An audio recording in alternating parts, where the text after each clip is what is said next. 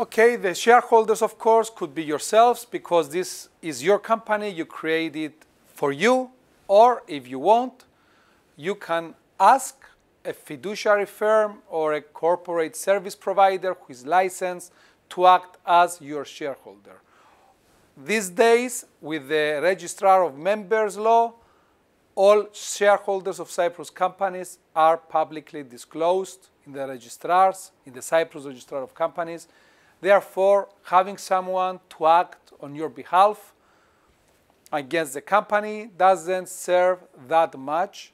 So it is entirely up to you whether you want to use a fiduciary firm to act again like a shareholder on your behalf.